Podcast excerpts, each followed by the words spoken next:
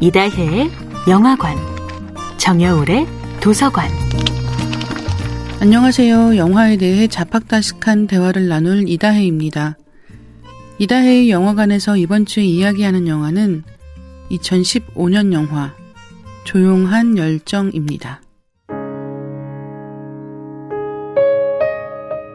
에밀리 디킨스는 완전히 홀로 시를 썼습니다. 다른 동료 작가와 소통했다거나 시를 발표하고 비평을 받았다거나 하는 식의 문학적인 대화는 한 번 정도 외에는 시도하지 않았다는 뜻입니다. 평생 단 한 번도 떠나지 않은 고향집의 서랍 속에 1700여 편의 시가 그렇게 가만히 보관되어 있었습니다. 에밀리 디킨슨의 시는 죽음과 자연에 대한 이해, 시인의 개인적인 실현의 고백이라는 주제 정도로 나뉘어 이야기되는데요. 시를 발표하기 위해 쓰지 않았기 때문인지는 모르겠지만 시에 따로 제목이 없어서 시의 도입부를 따서 제목처럼 이야기합니다. 시 도입부를 몇 소개하면 이렇습니다. 사랑이란 이 세상의 모든 것. 영혼이란 제 있을 곳을 선택하는 법. 추억으로부터 우리 달아날 날개가 있다면.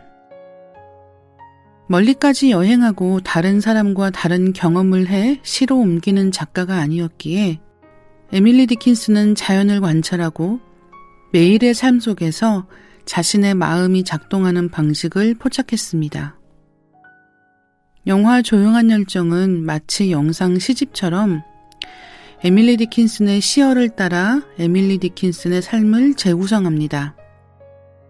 크다면 크고 사소하다면 사소한 일들이 이어지고 다음 순간에는 에밀리 디킨슨의 목소리로 시가 낭송되는 시인 거죠. 정확히 그 순간에 그 시를 썼다는 뜻일까요? 그렇다기보다는 시를 바탕으로 시적인 이미지의 순간을 만들어냈다는 편이 맞을 듯해요. 마지막으로 에밀리 디킨슨의 시를 낭독하겠습니다. 모든 황홀한 순간엔 고통이 대가로 따른다.